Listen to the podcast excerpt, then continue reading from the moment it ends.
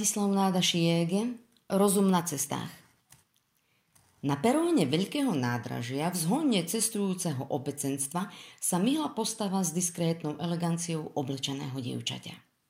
Cestujúci advokát doktor Miroslav Balčok, 45-ročný plešivý Don Juan ju zbadal a postaviac sa na stále miesto prenasledoval prechádzajúcu mnohovravnými pohľadmi. Podľa všetkých príznakov sa s tou osobou dá hovoriť, myslel si. Mojim červeným ústam, pekným fúzom a bombivánstvom, dýchajúcej postave neodolá ani jedna skúsenejšia osoba. No a tá je skúsená. Zložil plét, zvrchník a cestovný kufrík na zem, podúbkal trochu, aby sa mu vyžehlené nohavice dobre bystreli a s uspokojením sa podíval na ne. Obzrel i elegantné žlté topánky, neberúc do ohľadu, že nohy mu v kolenách neodtajiteľne utekali do X. Elegantná deva zas prešla popri ňom a pozrela mu svojimi čiernymi blízkavými očami plne do jeho a ľahučko sa usmejúc, kráčala voľne ďalej. Pánu Fiškálovi srdce radostne zabúchalo. Ho, ho, ho, už berie. Pohľadil si fúzy a neženírovane vyberúc malé zrkadlo z vrecka podíval sa doň. Som ja len starý vlk, starý, darmo je. Vieme, čo vieme. Mrmlal si spokojne. O chvíľku prešla dáma zas popri ňom. Už zďaleka sa mu neodtajiteľne usmievala a síce teraz tak významne, že Balčok popri svojom Don Juanstve stratil ducha prítomnosť a rozhodne z nás prostastou tvárou s otvorenými ústami pozeral na ňu a potom za ňou. Ale to je predsa čistá vec, tá sa do mňa púšťa. Zakašľal trochu a urobil krok za ňou, ale musel zobrať svoje veci a za ten čas sa elegantný motýl zastratil v množstve ľudí na peróne. Počkám ťa tu, radosť moja, veď mi ty už neujdeš. Mrmlal hodne rozčulene. Keď pôjde dielto, oslovím ju. Prešla zas, ale neobzerala sa vôbec oň. Zakašľal. to ti je opica. A neodvážil sa za ňou. Pri najbližšom obrate zastála od neho asi na tri kroky a spytovala sa rozčuľujúco ľúbezným hlasom istého dlhého cestujúceho športových šatách, ktorý z vlakov ide na Košice. Cestujúci, naťahujúc zubami žemľu ani z remeňa a hryzúc vúršt, len vytvihoval úzke pleciaku ochlopteným a zarasteným ucháľom na dlhej hlave a zahundral. Feršten nicht! A mľaskal ďalej. Balčok strhol klobúk z hlavy a so žiariacim úsmevom prikročil k dáme a spustil trochu trasľavým hlasom. Dovolíte, aby som vám mohol poslúžiť?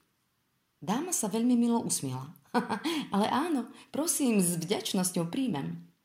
Nuž, ak dovolíte, zavediem vás do vlaku, lebo i ja cestujem na Košice to mi je veľmi milé. Cestujem celkom sama a skutočne nemám tak nejaký pôžitok z môjho bumlu.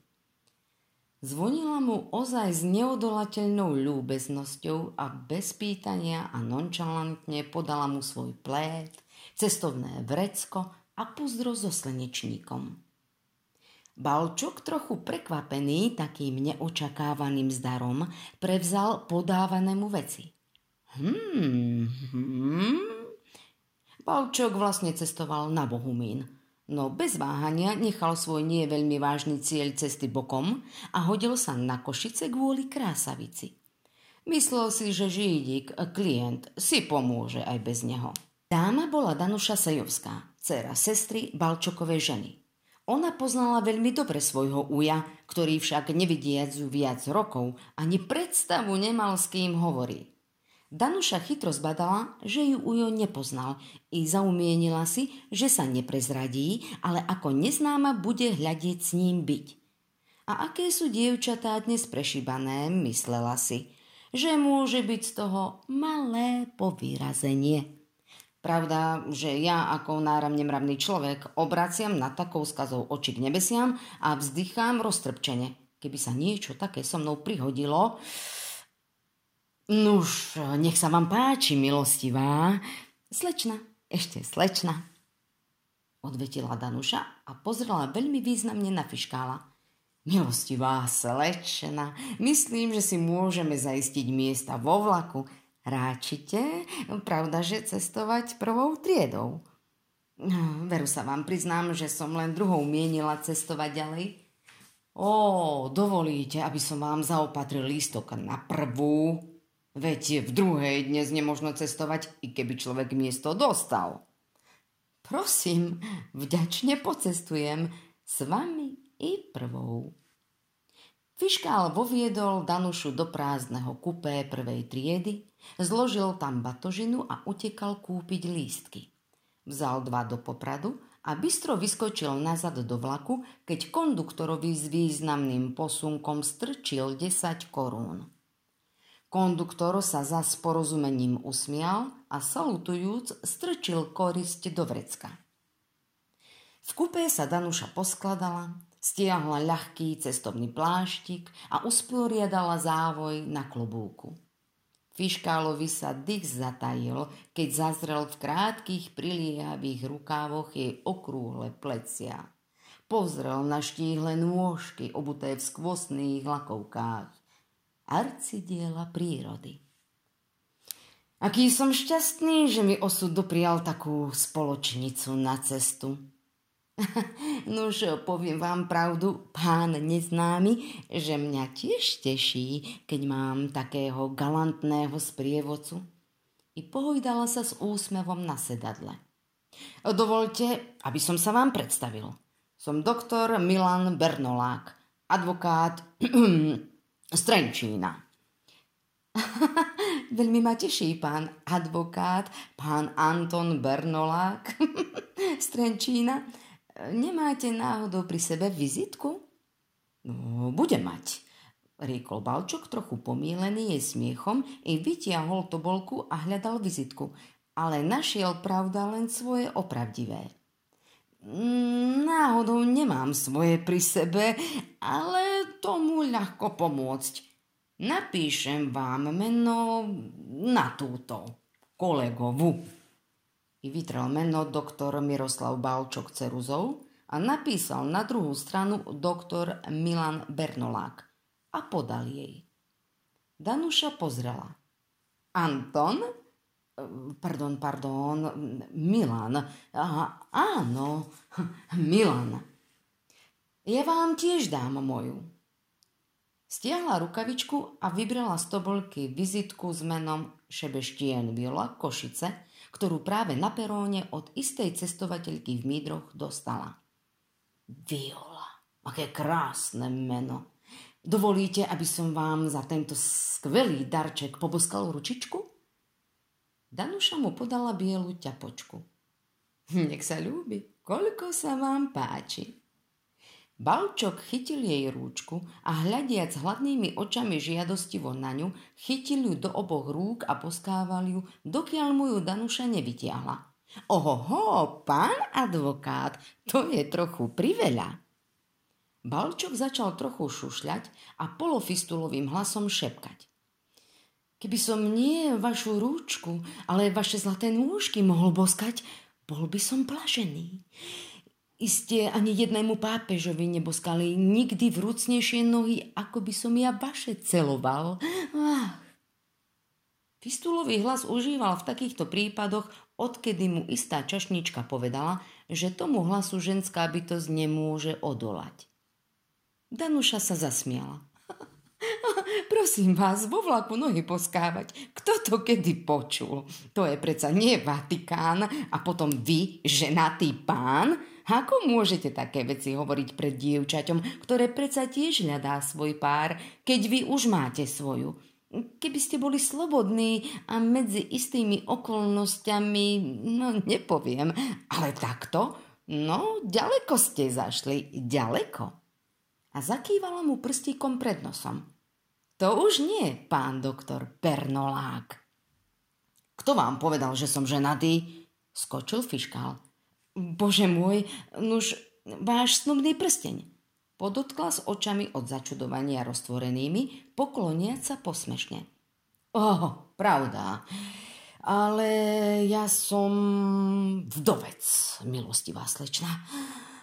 Vdovec. Moja žena, ktorá ma svojou nešťastnou, neznášanlivou prírodou skoro do hrobu doniesla, umrela na šťastie po ročnom manželstve. A to strašným spôsobom. Nehovorte. Nož a ako? Bol som s ňou v Trinci obzerať železiareň a ona, neposlušná ako vždy, vyšla na istú pavlač, ktorá je nad Besemerovou hruškou. Tá bola práve plná roztopeného železa až bielo žiariaceho. Spadla tam. A chým som zakričal zúfale, rata! Už bola úplne spálená, takže s Petroskopom mal sotva čas označiť, že do rožeraveného železa niečo padlo, čo tam nepatrilo. Bolo to hrozné. No, no, no hrozné. Ešte dnes mám ráz prechodí, keď si na to spomeniem. A pán advokát sa skutočne otriasol. Oh. Danušu strašná smrť nedojala. Naopak, začala sa smiať a rúčkami tlieskať. ale, ale to sa mi páči. to ste zgazdovali i pohreb. no to je šikovné. Balčok pozrel trochu nedôverčivo na ňu, myslel si. Mnoho tu tá osoba nemá. Ale čo ma po jej cite do zjedenia je? V akom si zmetku sňal snudný prsteň z malého prsta a krútil ho v rukách. Nuž, pohreb som zgazdoval, to je pravda. Od tých čias chodím a hľadám devu, ktorej by som mohol lásku a svoj život venovať. Fistuloval zas. Danuša si myslela – Šíbal. Nebo žiadko tetu Málču, ktorá je taká chutná a milá, tak to zmárniť. No počkaj ty, darebák. Ukážte, že ten prsteň. Musí to byť divný pocit mať taký prsteň na prste. Dovolte, aby som vám ho nastokol na prstík. Danuša mu podala mekú rúčku. Nech sa ľúbi.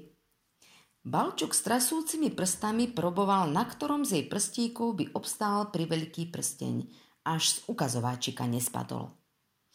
Ako to divne elektrizuje človeka taký prsteň, zavdychala si Danuša. Dovolíte, aby som si ho mohla trochu podržať? Na veky. Na večné veky, Violka, urobíte ma najblaženejším človekom. to by bolo trochu pridlho. A potom dnes už nie sú v móde tieto prstene. Viete čo, milostivá slečna? Musíte už ísť rozhodne domov. Nemohli by ste na dva, tri dni odbehnúť. Pozrite, aký, aký je krásny čas. Ako by sme sa znamenite mohli zabávať v Tatrách, v Lomnici, v Smokovci, kde by sa vám páčilo. Ale, ale, pán advokát, to by bolo predsa hotové dobrodružstvo. A aké? A poriadne dievča a dobrodružstvo? To sa predsa neznáša spolu. Pritom pozerala naň, že sa topil ani maslo na slnci. Nikto na svete sa o tom nedozvie, prisahám vám. No, keby som bola aspoň zasnúbená s vami, hovorila píriaca až po vlasy. Nepoviem. Urobte ma najšťastnejším človekom na svete. Pán advokát zložil prosebne ruky. Poďte so mnou na 2-3 dni. Uvidíte, ako výborne sa pobavíte. A možno, keď ma trochu poznáte, že i trošku, trošičku lásky. A potom, kto vie, či nemôžeme byť na celý život spolu blažení. Ako vám je náhlo, to je predsa nie len tak. To si musím dobre rozmyslieť. Tak možno pôjdete. Ó, vy zlatá, krásna, fistuloval trasúcim hlasom fiškál a nahnúť sa chcel ju boskať. Danuša nastrčila obe ruky k nemu. No, no, no, tak, tak to ďaleko nie sme ešte. Ó, bože, netrápte ma, rečnil Balčok, zúfalo spínal ruky a prevaľoval oči. Nož a pod akým titulom by som mohla s vami ísť do Lomnice? Ako vaša sestra, alebo azda žena, či ako? Nož, najjednoduchšie by bolo, keby sme sa vydávali za manželov, šepkal nesmolo pán advokát. Danuša sa veselo a zvučne zasmiala. som si myslela. No pravda, len to by mi chýbalo. Ale vy, dieťa, veď je to jedno, ako by sme spolu cestovali. Hlavná vec by bola, že by sme boli spolu. Spolu. Rozumiete? Dobre, dobre. Dajte mi teraz trochu času, aby som si mohla všetko rozmyslieť. Hej. I pozrela tak ľúbezne naň, že mimovoľne vyskočil a šepkal – Ty moje zlato, ty moja aniel, krása, radosť. Danuša sa obrátila k obloku a dívala sa na rýchlo sa odvíjajúci kraj. Vlak bol nedaleko Mikuláša. No už do Lomnice pôjdeme? Nedvám, odpovedala Leda bolo zamyslená Danuša. Fiškál si stisol hlavu obidvoma rukami a fúkal ako mechy od rozčúlenia – potom jej hádzal prstami pišteky. Vlak zastal na Mikulášskej stanici. Danuša vyskočila, zobrala dvoma chvatmi svoje veci a riekla chytro, vyjavene sa dívajúcemu Balčokovi. Ujo, Miro, ja som Danuša Sejovská. Boskávam tetu Malču, deti, najmä Milinku. Starej máme ruky boskávam. Tete Malči odpíšem, no iste jej odpíšem. Papa! Zvrtla sa že jej sukienky šuchli fiškálové kolená. Kým sa Balčok spametal, zmizla. Pán advokát chrčiac vzdychol a ťapol sa dlaňou po čele. No na môj pravdu.